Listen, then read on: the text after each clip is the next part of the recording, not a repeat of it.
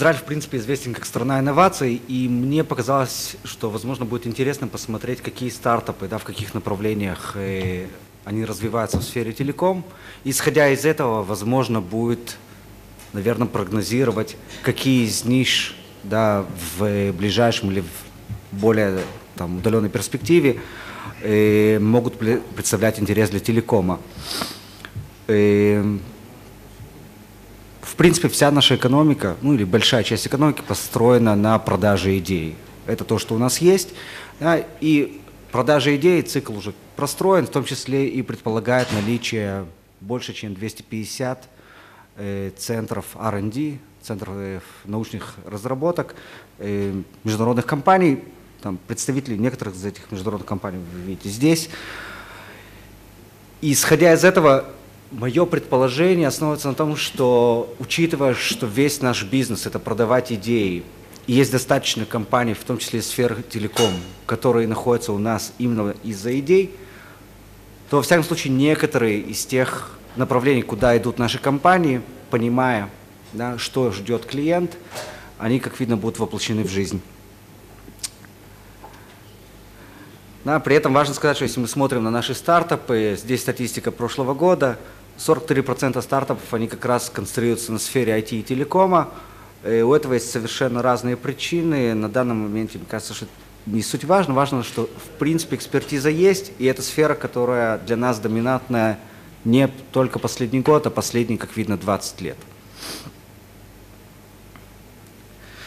Если смотреть на сегмент э, B2C, то компании можно да, там можно видеть, что они уходят или развивают решения в сфере медиа.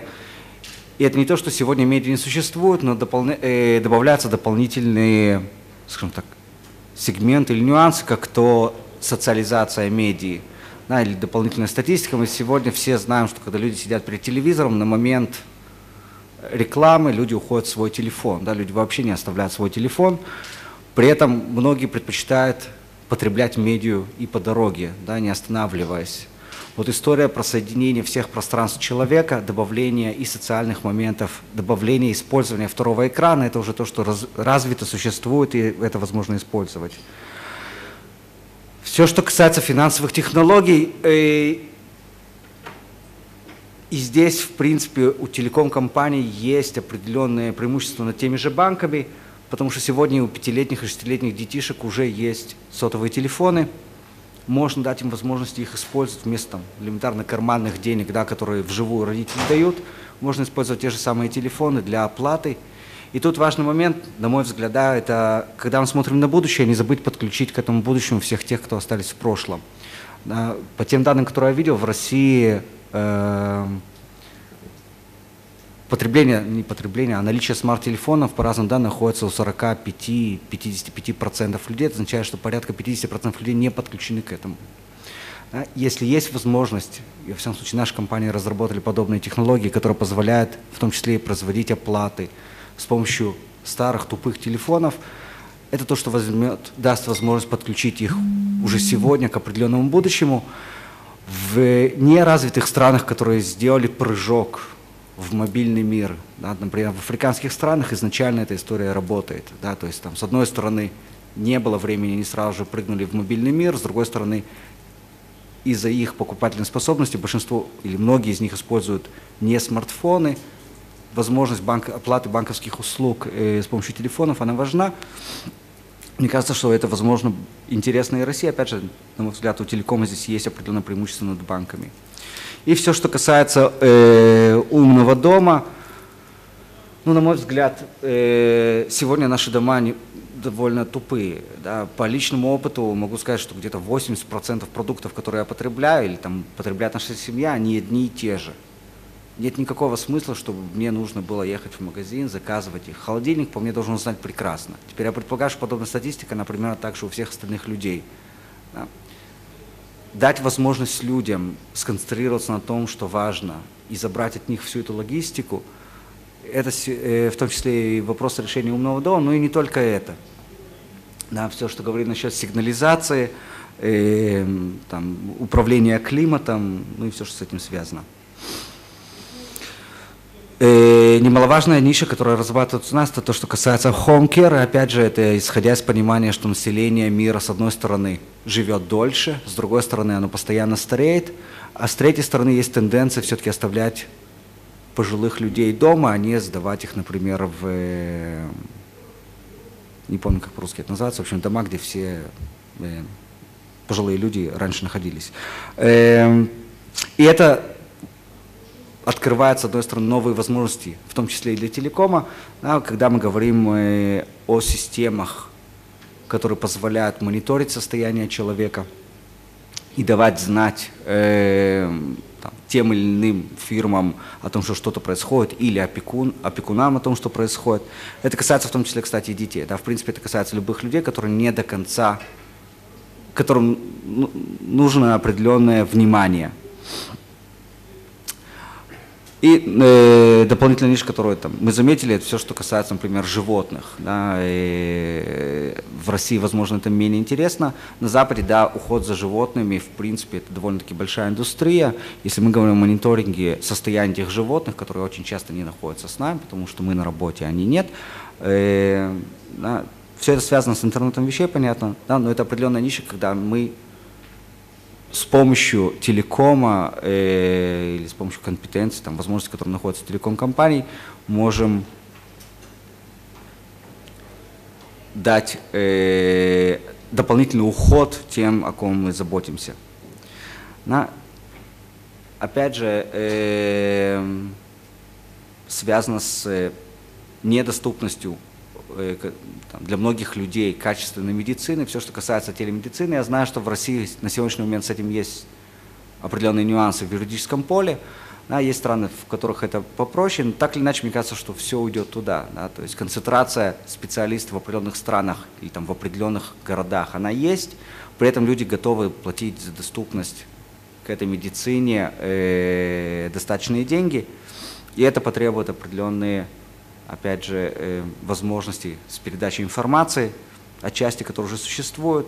Но если мы говорим, например, об операциях, которые будут проводить специалистами из одной страны, да, в другой стране, технологически это уже, в принципе, возможно. Вопрос дальше только передачи информации достаточно быстро, в достаточных объемах.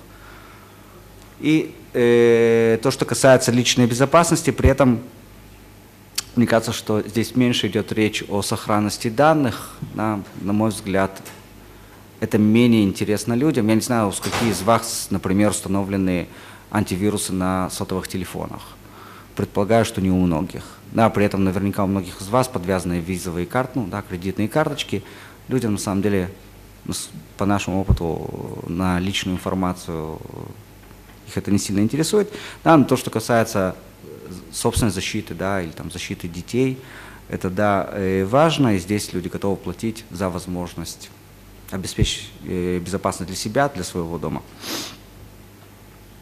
Если мы говорим о э, сегменте B2B, то опять же, исходя из э, того потока информации, который уже находится, и если телеком уйдет все больше и больше в ниши, которые касаются в том числе телемедицины, умных домов, да, поток информации он все больше и больше находить, э, пребывать в телеком-компании, то появляется новая, на самом деле она уже появилась, новая, совершенно понятная и, как видно, до конца не исследована ниша Big Data, да, больших, там, больших данных, знание клиентов, знание людей. И в этом плане у телекома в некоторых ситуациях есть преимущество даже над такими компаниями, как Google, Facebook, да, которые нас видят в очень многих местах, да, дает возможность и консалтинга для компаний,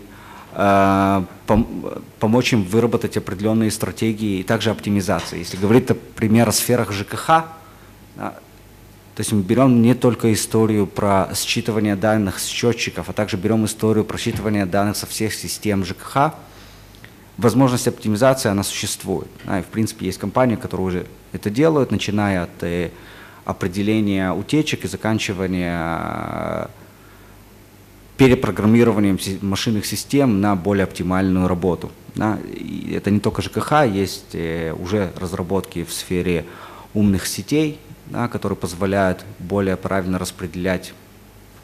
И дальше это имеет влияние на экологию.